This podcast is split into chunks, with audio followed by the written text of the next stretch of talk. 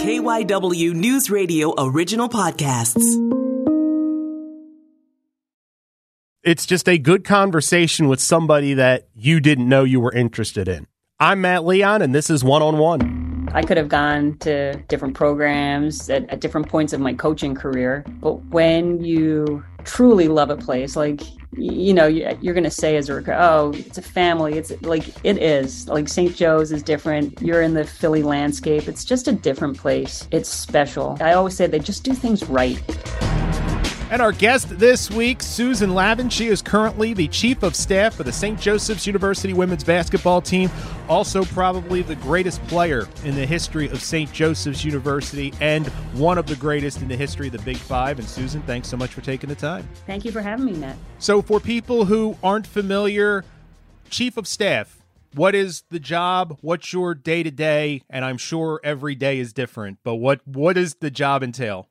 Every every day is a lot different. I would say overall my job is to make coach cindy griffin's job easier. That's how i like to frame it. So she has a person on staff that she can use for you know to keep her in the loop so that she can focus on coaching our team and getting wins on hawk hill. That's the main part of the job. But i would say now you know having been a coach formerly my job now is more with our current kids um, developing them off the court. That's a big part of what I do. So whether it's career development, um, we do financial development sessions. You know, I work with housing, making sure you know we're in the right places. I do a little bit of everything. You know, there's capital projects happening on campus. I'm in those meetings. Um, giving women's basketball a say and a voice, which is really important. So, you know, a little bit of everything. So my days are very different.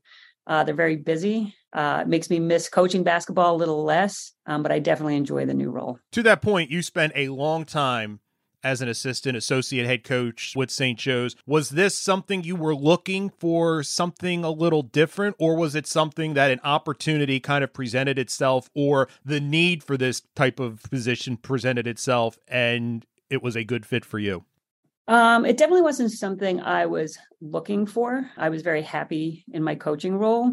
Uh, then I started to have children. And as most coaches will relate to, it is a tough task to give all the time that this job requires. I mean, as I mentioned, I, I talked to a lot of our kids about career development and, and pointing them in right direction. They all want to be a coach because it's so glamorous. And, so, and I'm like, well, just, you know, not that I'm not promoting coaching, just here's the reality, you know, got married, had a family, and now I was gone three nights a week recruiting, and then we were on the road, and I just felt like I wasn't giving uh, my family the time that I wanted to. So uh, it was a really tough decision that postseason. So it was three years ago, thinking, how do I step away from a place I love, a job I love, um, a game I love, and that I've been doing forever, it seems. How do I step away from that, but knowing that there was a need for me to, from a purely personal basis? And, you know, I talked to Coach Griffin, and then this other opportunity presented itself. Like she wanted to fight to keep me around. And, you know, there is a need for the for the position as it has developed over time. But initially it was she wanted to keep me around the program and I'm more of a nine to five and I get the best of both worlds, really. And going into it, I wasn't sure how that was going to look. And now that I'm in a more administrative role, I'm actually, I love it. I love having my hand in all those things, but I still get my weekends to hang out with my kids and go to five year old birthday parties. So it is a great balance. So let's talk about your journey in hoops. What's your earliest basketball memory growing up? Oh, wow. I didn't start playing basketball until I was 12 years old. And people find that hard to believe. I was a tennis player. I used to play a lot of tennis growing up. I actually played with the Irish national team. So that was my sport. That's what I saw myself doing. Somewhere in secondary school, um, it's what we call it in, in Ireland. A lot of our my tennis friends started playing basketball. And we did it because we got to miss a couple of classes and it was kind of fun. We all got to hang out, go on a bus, play a game. And I just fell in love with it. Probably my earliest memory is not being able to do a left-handed layup. And my coach Ann Ganley, I remember I just couldn't do it. And it was the first time I went home that night and I just did it and did it and did it and did it and did it because I could not wait to come back the next day and be like, no, I got it. Um, so that's my real first memory of like wanting it so bad. I'm just literally, I'm talking go left, right, and make a left handed layup. I couldn't do it that day at practice. It bothered me. I couldn't do it. I wanted to be able to do it. So I worked all night. My mother was like, What is she doing? And coming back that next day, being able to do it, that proud moment, that's probably one of my earliest memories of loving the game, wanting to work on the game. But yeah, that's where it all started in Tullamore, Ireland at age 12.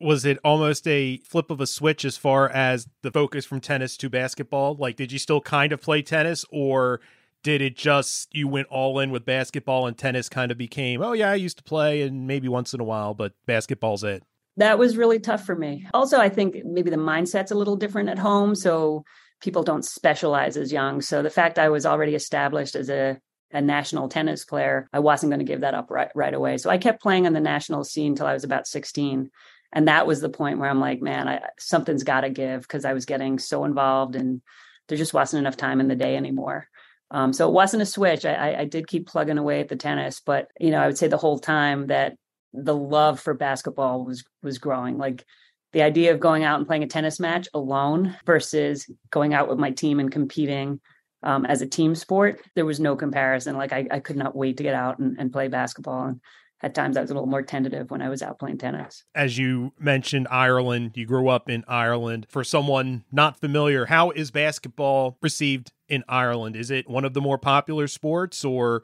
you know what kind of kind of what lens is it looked at through you know i would say it's not one of the more popular sports. It has grown immensely since since I grew up playing basketball. It was minute at the time. Our national sports are Gaelic football, so you'll have to YouTube that one, and hurling, camogie, uh, another great sport. So there are national games like that's where you grow up. Like the heroes that people have here in American football, like we mm-hmm. like play for your county, that's that's a really big deal at home for those sports. I would think rugby um, is another big sport at home. We just won the Six Nations the other day. We're doing pretty good at rugby. So they're some of the bigger ones. Soccer obviously is big. So basketball like falls way down on on that list.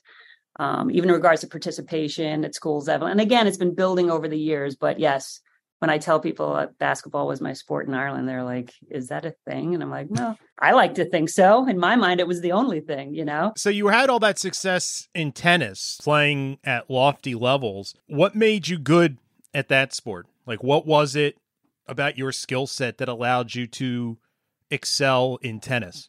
I was strong. I was. It's so funny because the joke when I came here for basketball was being a post player, right? I was 5'10 and they're like, wait, they from my stats at home being recruited, they thought I was going to be six one and you know but i was a big i was big for ireland. Like i was a center in ireland you know? Um so with tennis i was big i was strong and i was big and strong early. I would say i had a mean forehand. It was like a great asset and also my demise. I just wanted to hammer every ball that came my way which did me well you know most of the time. My coach, you know, my coach was like, "You gotta like." I just wanted to hit a winner on every shot. So I say, I, I, mean, I was always athletic. My dad was a great athlete. I mean, my mom was a good athlete too, but my my my dad was really good. So you know, I had some athleticism. I moved pretty well, but I definitely like to hammer the ball in tennis. So that was that was my thing. Now it seems to me that that mentality would serve very well on the court. Kind of a, give me the ball.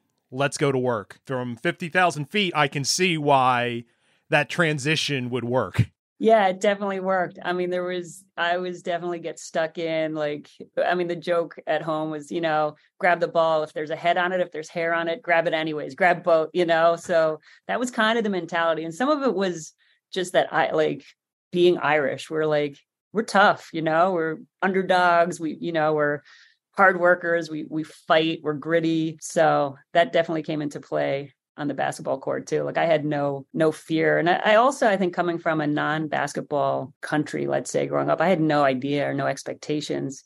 We opened up my first game ever at St. Joe's was at Tennessee after they had just won the national championship, and I had no idea. Chamique Holdsclaw, I had no idea. Didn't buy. I'm like, who am I guarding? What number is she? Like, didn't matter to me, and I think that really helped me when I first came here. I had no fear. I was just I loved basketball. I wanted to play. You put the ball up, I'm going to go get it as the pendulum starts to swing towards basketball, were there people that were like, well, what about tennis? You're so good at tennis. Why aren't you pursuing this? You could do X, Y, and Z. You know, I mean, coming from a place of good faith, like, you know, you're really good. Are you sure you want to leave this behind? Was there any of that? Not really. And I think a lot of that maybe came from my house. So, like, to take the next step in tennis, you go on the tour. You you leave school and you start on the circuit and like that's kind of the next step I mean, I guess you could come out here on scholarship too, but if you want to next step for tennis was get out there, get on the tour, start collecting points. Whereas for basketball, scholarships was more the route you you went. So you would come over here, you would study and you would play basketball. So in a house that academics were important, I feel like that leaned me in some ways towards, hey, I can do the best of both. I could actually have this sport that I love and play and play at a high level, um, but also get a degree from college. So um, it was a really nice marriage of both things, I think, which helped me in that direction. So you're a 17, 18 year old in Ireland. How do you end up on Hawk Hill? What's the journey? What's the process? Well, I think, you know, at the time, a lot of teams were coming over to tour in Ireland. So I would be on the national team at home and they would, you know, they'd always set up a couple of games. So I started getting some exposure unbeknownst to myself. I didn't I didn't know about recruiting or any of that stuff. So coaches start to see me play because they would play against me. And then I would get a letter or maybe a media guide because people actually sent media guides back then. I remember my first the first media I got was from Iowa State and I actually cried. I'm like, I looked at this, I couldn't believe stadiums like this existed. You know, the back cover, they had the picture of the stadium. I'm like, I could play there. So that was kind of the process. And I think, you know, as things go over here, someone hears and another person hears, and then you get a little more interest. So yeah, people started writing. There were connections like Dan Durkin, I'm sure you're familiar with. He was from this area. He coached at Duquesne for a long time, but he had lived in Ireland, married an Irish woman. So like he had a connect, you know. So he was someone who would write to me and call me. Um, so there was just, yeah, there was an Irish connection. There was them seeing me play. Um, and then there was a little bit of word of mouth. But yeah, it wasn't like I got highly recruited or anything. Side note. Um, I came down to, I eventually decided I would wanted to go to the East Coast. I actually wanted to go to the West Coast but my coach from high school said, no one will visit you. And I was like, oh, that's a very fair point. Like I had watched a lot of Saved by the Bell growing up, and I thought, oh, who hadn't? West, yeah, I'll go out west. I'm going to meet someone like Zach. I'll surf. Like this is this is what I'll do. This is my American dream. And she was like, yeah, it's a really bad idea. And I was like, you know what? Thank you. You are right. So, and as opposed to in Iowa, I decided if I'm going to go to America for a year, because that was really the plan, I'll come for one year, have the experience and then go home. So I deferred my place in college at home just for a year. I was like, I'm going to go to a big city. So I looked at a school in Boston, a school in New York, and a school in Philly. So, and the, the school I looked at in Boston was Stonehill. So it was D2. Okay. I looked at Fordham in New York and I looked at St. Joe's.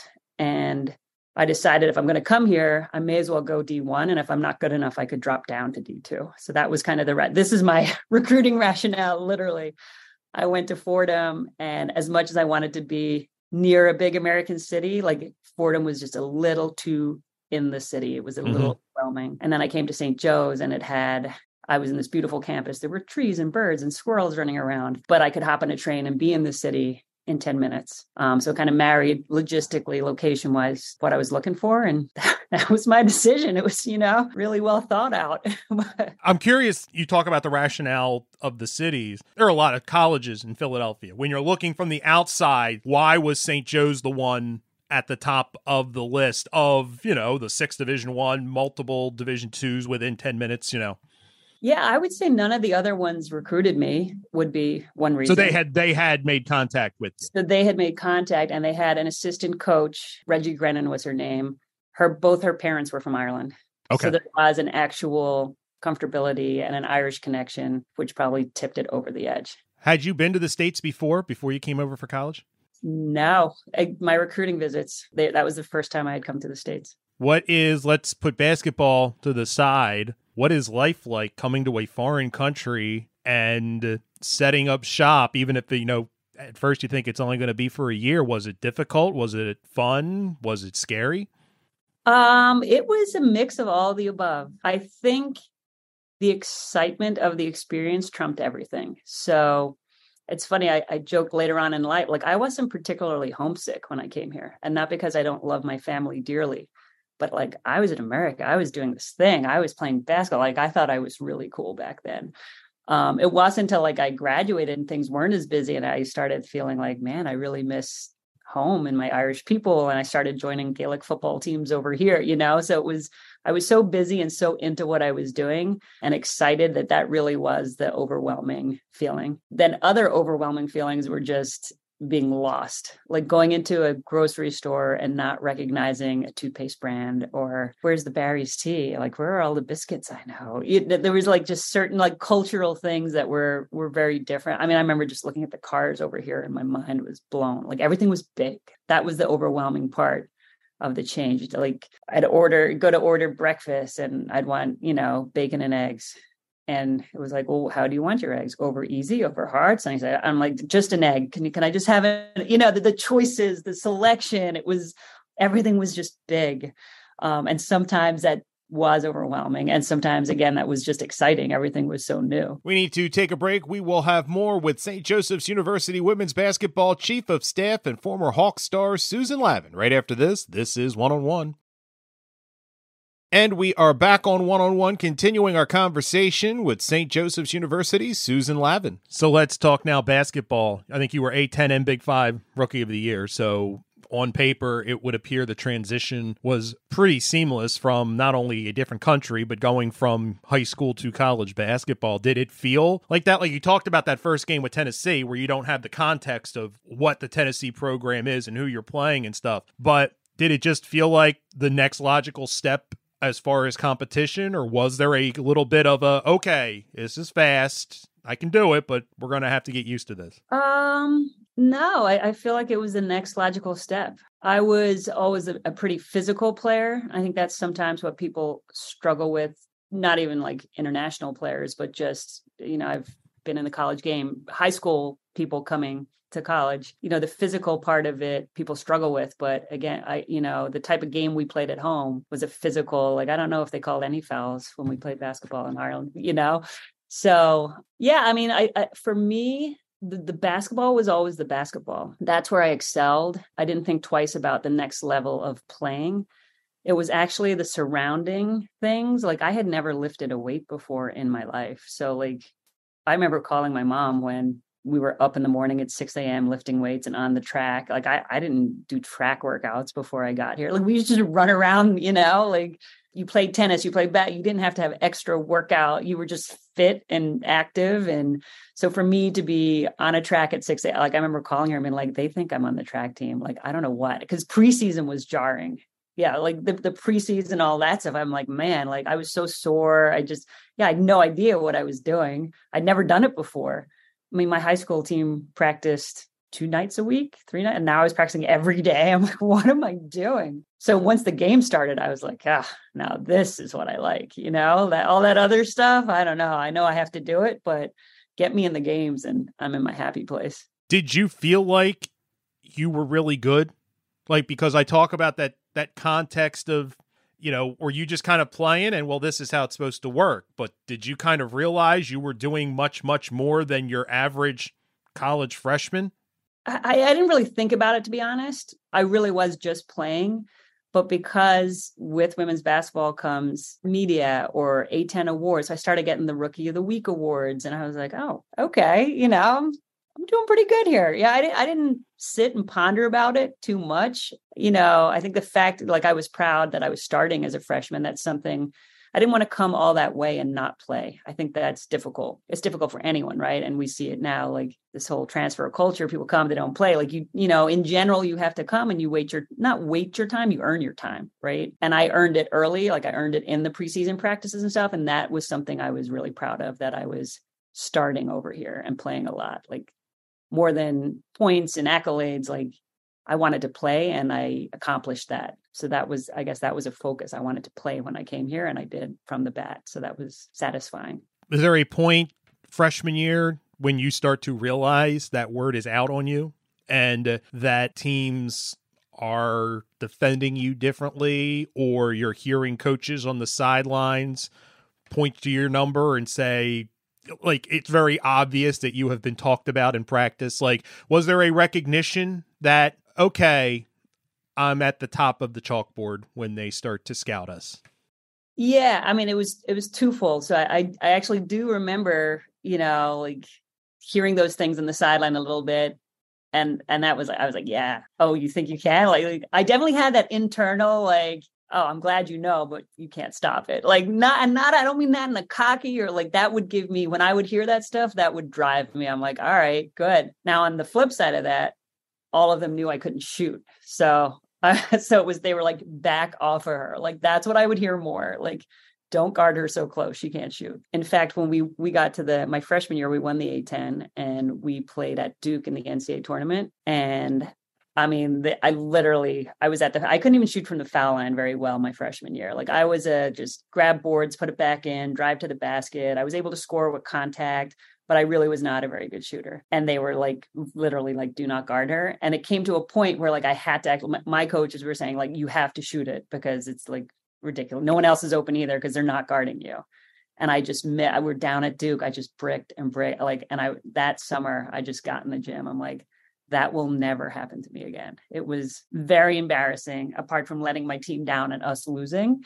That was a memory of mine too, of coaching staffs having me on their scouting report freshman year. It was that was the MO, just let her shoot. So we had to correct that pretty quickly. Conversely, though, maybe not conversely, but big picture, is that experience probably one of the best things that happened to you because it forced you to open your game more? When I don't say best, I you understand the context in which I'm asking it because maybe if it's not presented in that way, so clear cut and on a platter, you it doesn't you don't get better. Not that you don't get better at it, but it doesn't become that focus that this will never happen again.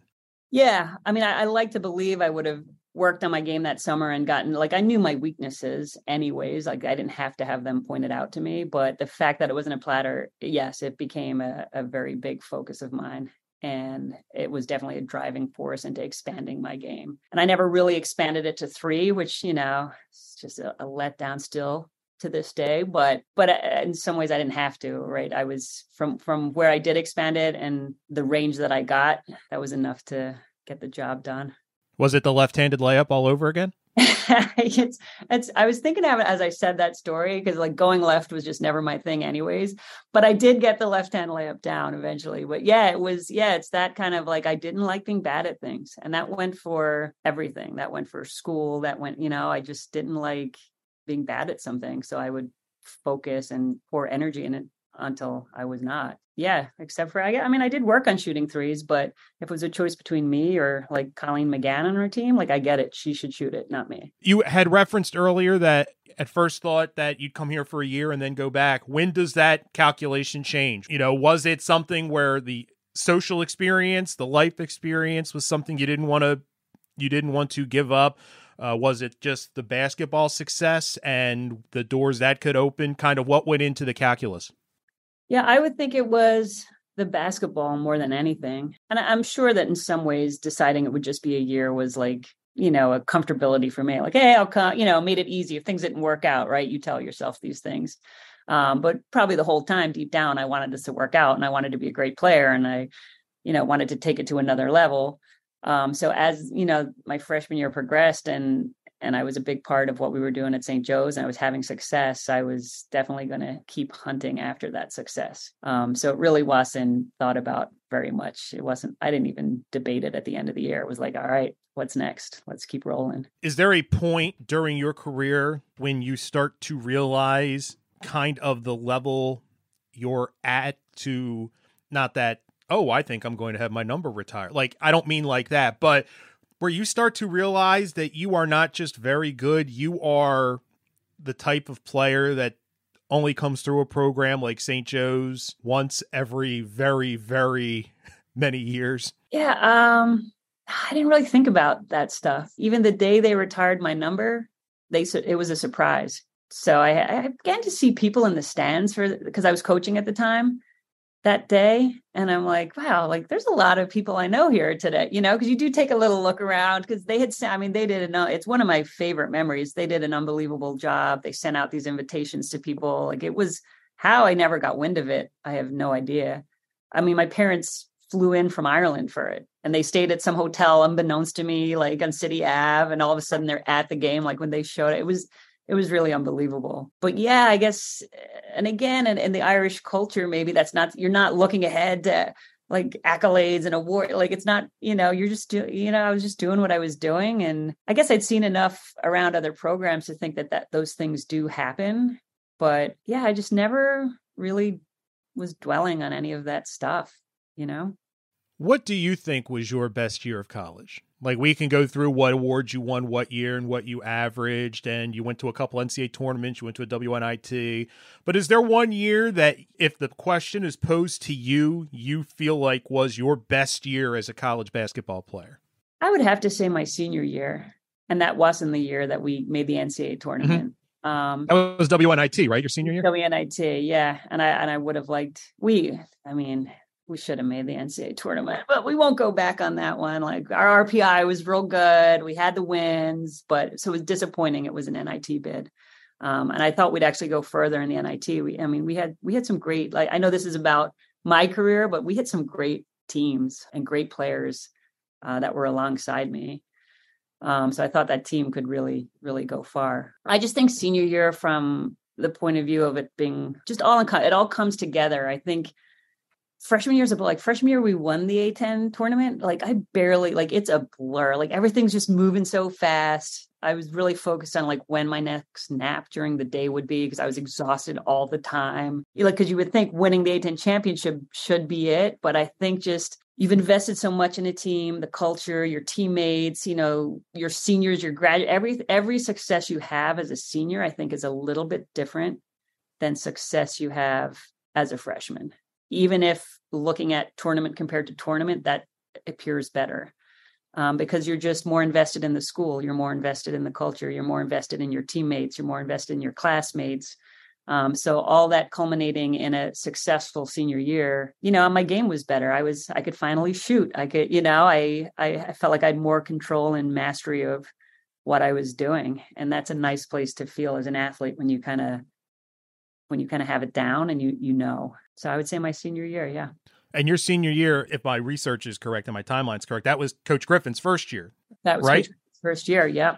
Do you remember meeting her for the first time? I'm, it was a group setting. T, yeah, it doesn't stand out in my mind. Like I remember, here's your new coach. It's like, oh, great, let's go. You know, I more remember when she asked me to start coaching with her because she had just had Kaylee Griffin, who's now on our team, which is shows you how old I am. And she was trying to encourage me, like, not to maybe go play anymore because I was playing, I'd played in Spain, I was playing overseas. And she's trying to entice me back to the coaching staff.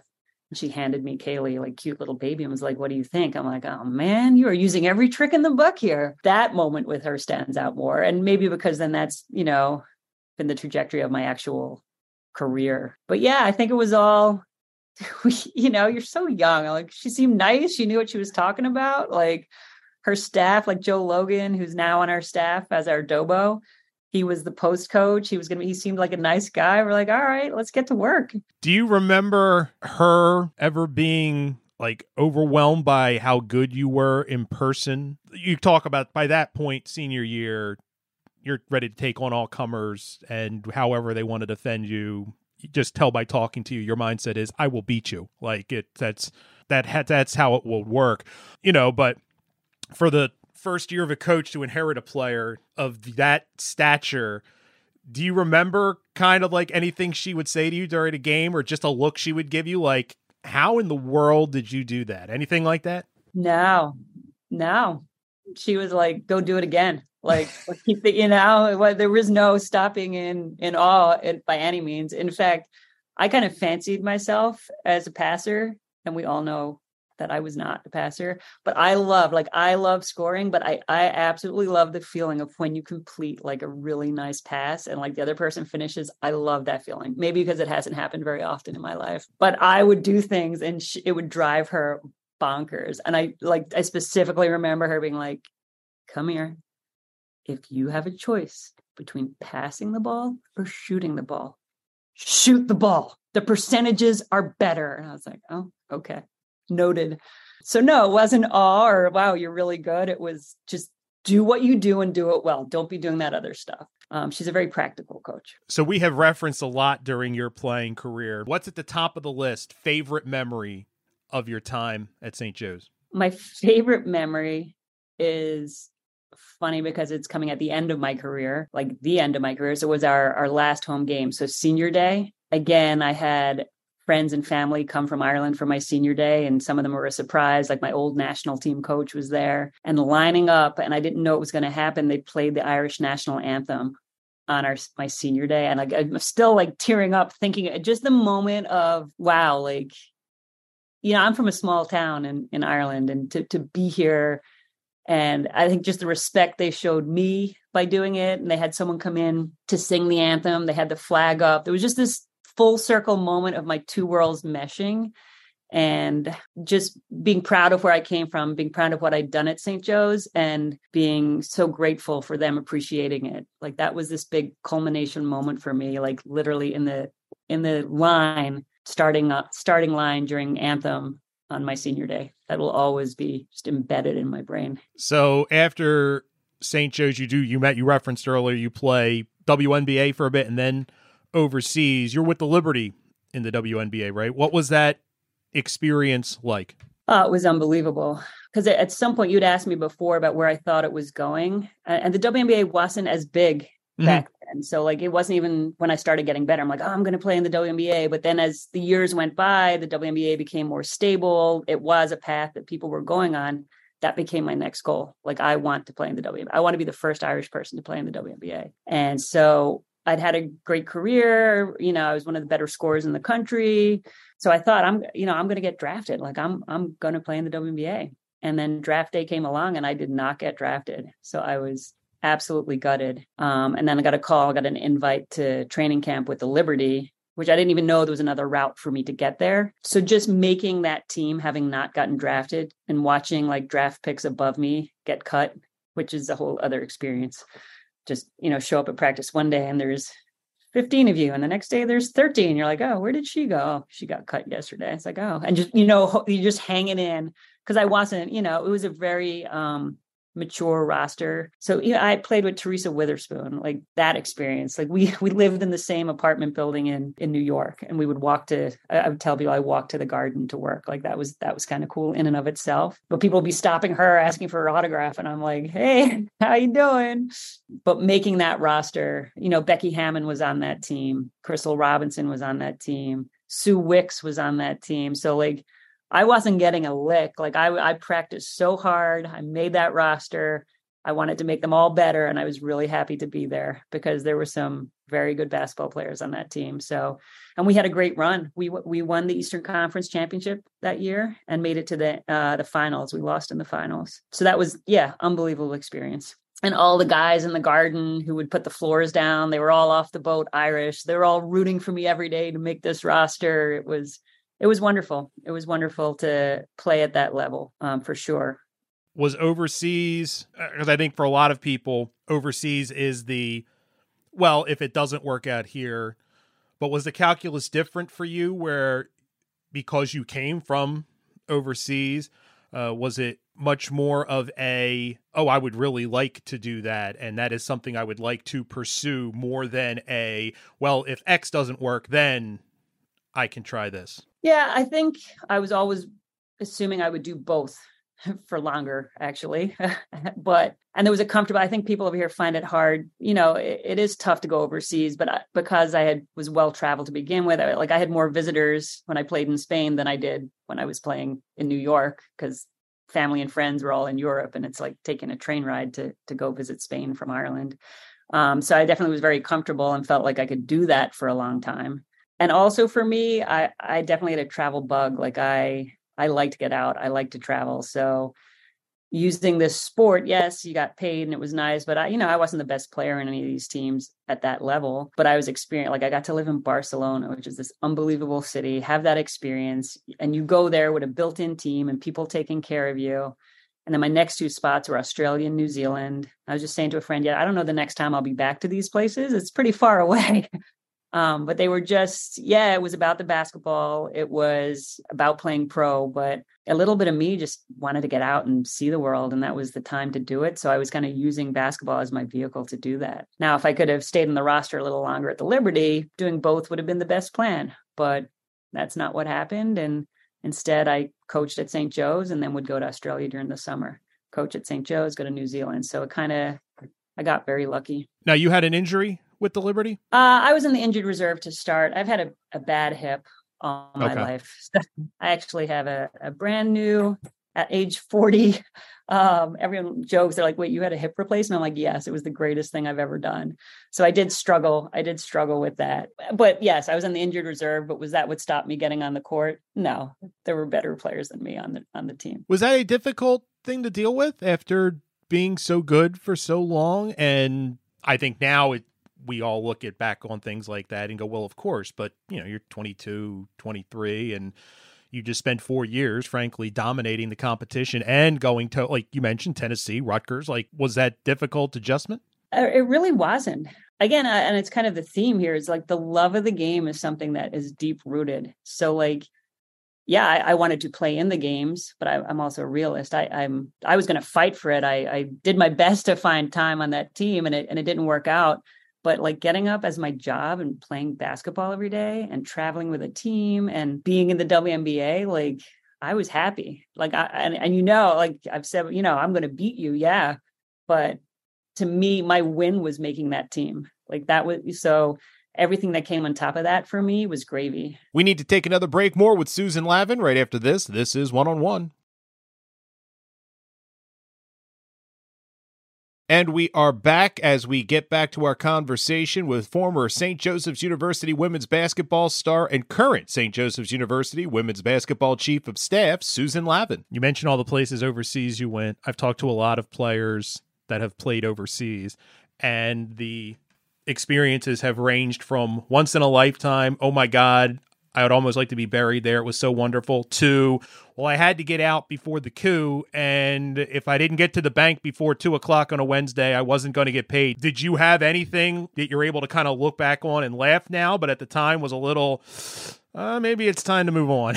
No, I was blessed. All the stops I had were were unbelievable. I never, I know, and I know because I've you know friends who played just the whole getting paid, or you know, someone was in Turkey, a bomb was dropped. Like there was and that's the risk you know that's the risk and the what you take when you go overseas and and play like it's not you know so glamorous you're a pro baller like no it's no it's not and it's really hard and it's but every spot i ended up i was with good people and i i do consider myself very lucky. I was in beautiful places and i had great management and great teams so no i i have no horror stories thankfully to share. I was blessed so you graduated from 02, you spent a few years playing. And then was it 09 you played for the Irish national team? Yeah, I had played like with the Irish team, you know, whenever I whenever I could. I think yeah, it was probably 09 was the last maybe European championships. Okay. That I played in.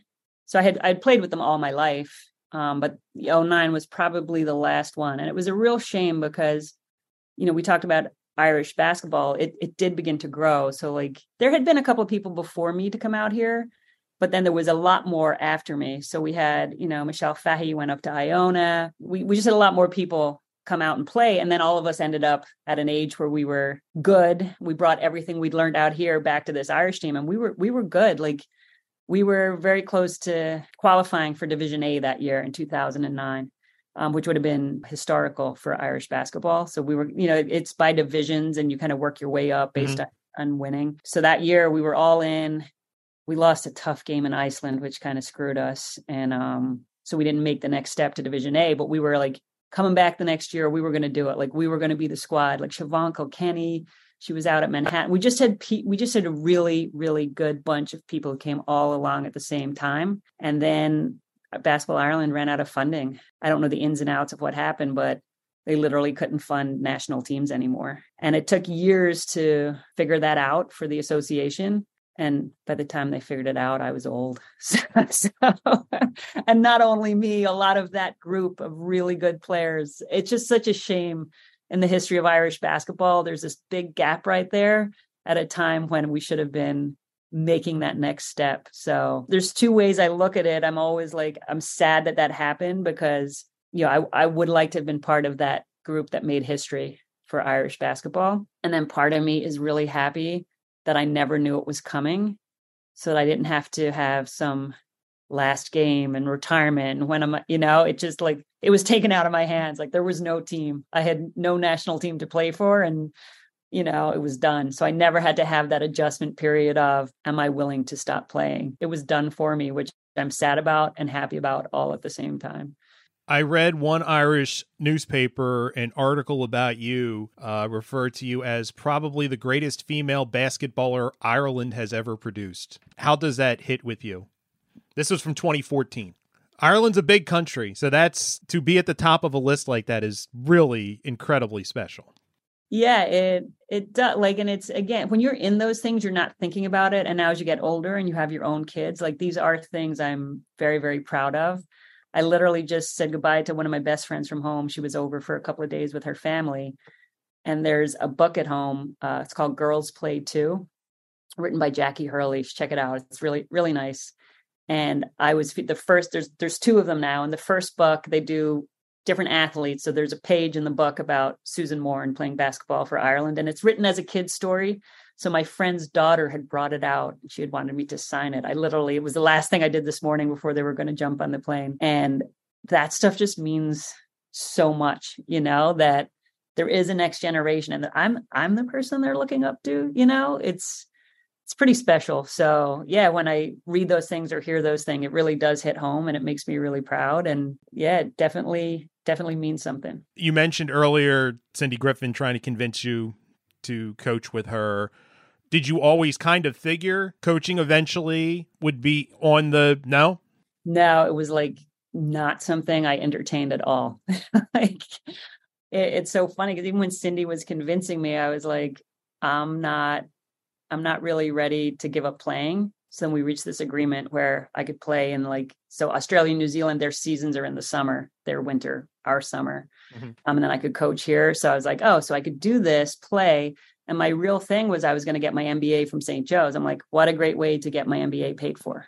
So I'll work here. They'll pay for my MBA. The minute I get that piece of paper, I had great aspirations to be Mrs. Corporate America, and I don't know what I was thinking, but yeah, I pictured the suit, the bat, like that was what I wanted. And I did my MBA and I got the piece of paper while I was coaching, which was a whole other nightmare. But, anyways, I did that, got the piece of paper, and I'm like, all right, so this is the part where I get out of coaching, right? And all my friends who'd actually gone down that route years earlier, because I didn't go play professional basketball, were into the corporate America and everyone hated their job. And, and I'm like, man, I love my job. What am I think? Like it was like a moment. I'm like, because that was my plan: get the paper, get out, get a job in corporate America, get moving. And I was like, wait, am I the only person I know who like loves their job? Why would I leave the job I love to do this other thing? And that's how coaching stuck for 20 years. That's literally it was not intentional. It wasn't like I'm going to be a coach. It just happened, and I fell in love with it, and I didn't want to leave it. So I stayed. How difficult is it? And I like to ask this question of elite athletes who transitioned to coaching. There are things I'm sure that came easy to you that you didn't even think of. How am I doing this? Why am I doing this? You're just, it needs to be done. I can do it. But not everybody has your ability. How, when you're working with young players, did you work past what I'm sure was frustration? You're doing a just do X. I don't understand why you're not doing it. And it's because you were a freak athlete and they aren't. And were there moments like that, especially early in your coaching career, where you had to kind of realize that everybody doesn't have your skill set or doesn't have what is very apparent your motor to just go home and get better because that's how it's supposed to work?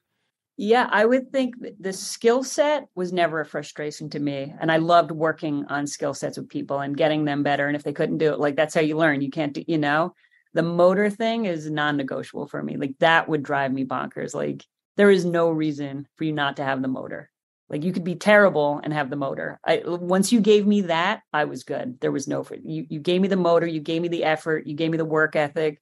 We're good you can't do it we'll keep working on it so that was definitely for me hard that people like i, I don't understand like you got to get the up and back in in 11 but if you can get it in 10 why wouldn't you get it in 10 you know like we used to have mile tests like you got to get the mile in 615 but if you can run it in 550 why wouldn't you just do it you know i just don't that stuff i just don't it just that's and i and i had at times have to step back because not everyone's built like that and that's okay too you know so there are times when i had to reel that side of me in. I, I would say the hardest part from going from playing to coaching, kind of relating to what you initially said, was when I had the ball, when I was playing, when I was on the court, I, I was not nervous. It never occurred to me to be nervous or anxious. Like, give me the ball. Like, let's run the play. Let's, you know, what's next? As a coach, when you that control is lost, like, yes, you're calling plays, yes, you're helping people, but you do not have the ball in your hands anymore. That was frightening to me. Then I was like, then heart, like playing the game, heart palpitate. Now coaching the game, yes, like anxious, sweating, the whole thing. And to take it a step further, now being a spectator. So now I'm not on the bench. Now I sit up with my family. This whole other like I have to walk like, and that's not me. I'm not a nervous person. But now I have zero control. Like I'm not even calling plays anymore. So it, it's just funny. Like there's definitely the ball in my hands. I was calm, cool, collected. A step away from that, not as calm, cool, collected. And now as just a fan and a spectator and a, a part of the program, I mean, these games are just too much sometimes. I don't know how people do it. Does success hit different in every role? Like a huge victory as a player, huge victory as a coach, huge victory in your current role. Is it a different feeling or do they all kind of come back to the same place? Um, it's a different feeling. And it, it's not the, I think it's just because of the time put in. So it's not the roles. It's when I won a, an A10 championship as a player, I assumed, again, naive me, I thought we are going to win one every year. So we got to watch for getting to the NCAA tournament that first year. And then the next year we made it as an NCAA at large bid. So like my first year, I gave my watch to my coach, coach from high school.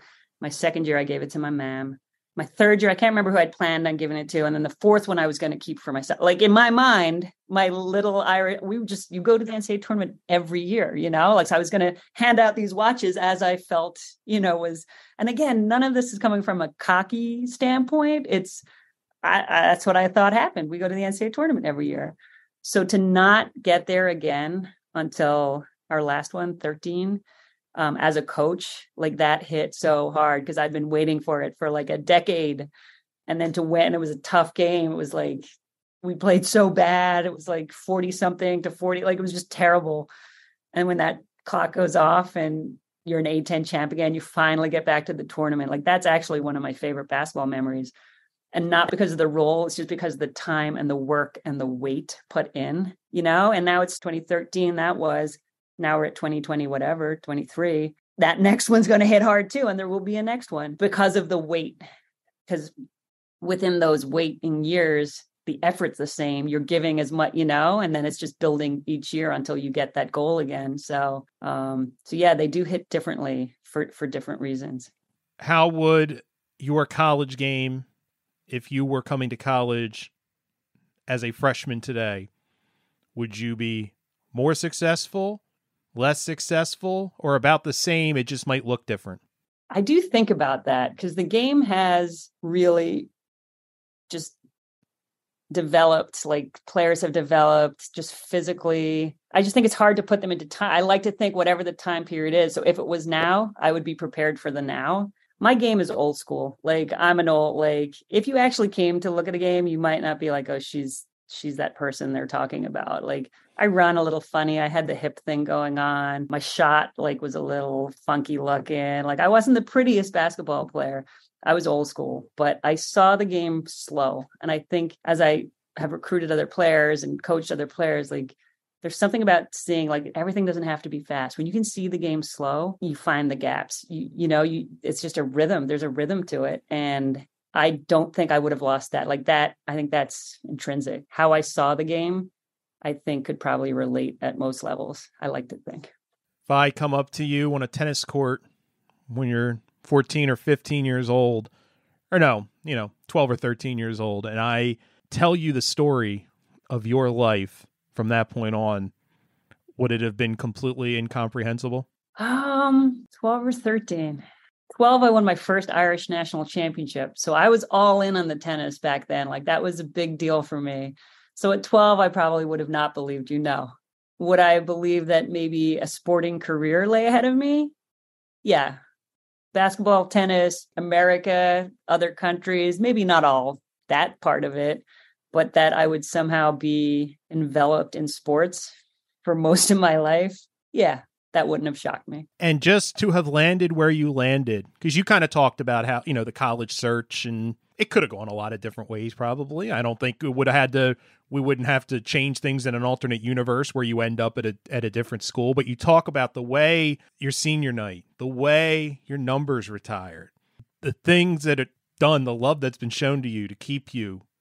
I mean, that's almost serendipity because I mean, I can probably count on one hand the places where that would have happened, and it's it's really it's heartwarming to hear, let alone be the focal point of. Yeah, I mean that's in in some ways what's kept me at St. Joe's for this long, even as a coach and now an administrator. I could have gone to different programs at, at different points of my coaching career, but when you truly love a place like you know you're going to say as a recruiter oh it's a family it's like it is like st joe's is different you're in the philly landscape it's just a different place it's special so and and the way those stories i've told you like i always say they just do things right you know?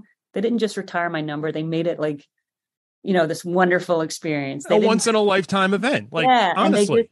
that's i think that's st joe's at its core. They just do things right in many ways. That's what's kept me here as as long as i've been here um, because that's hard to find. It's hard to find in general. It's hard to find in this day and age. And and when you find something like that you just you got to hold on to it you know susan lavin thanks so much for taking the time matt thank you really enjoyed it and that will do it for this week's episode. Want to thank St. Joseph's University women's basketball chief of staff Susan Lavin for being our guest this week. Now, if you like this show and you want to help us out, if you listen on Apple Podcasts, leave us a rating and a review. You can follow this show on Twitter at One on One Pod. You can follow me on Twitter as well at Matt Leon 1060. Thanks so much for listening, and be sure to check us out again next week when we bring you another conversation with someone you should know more about.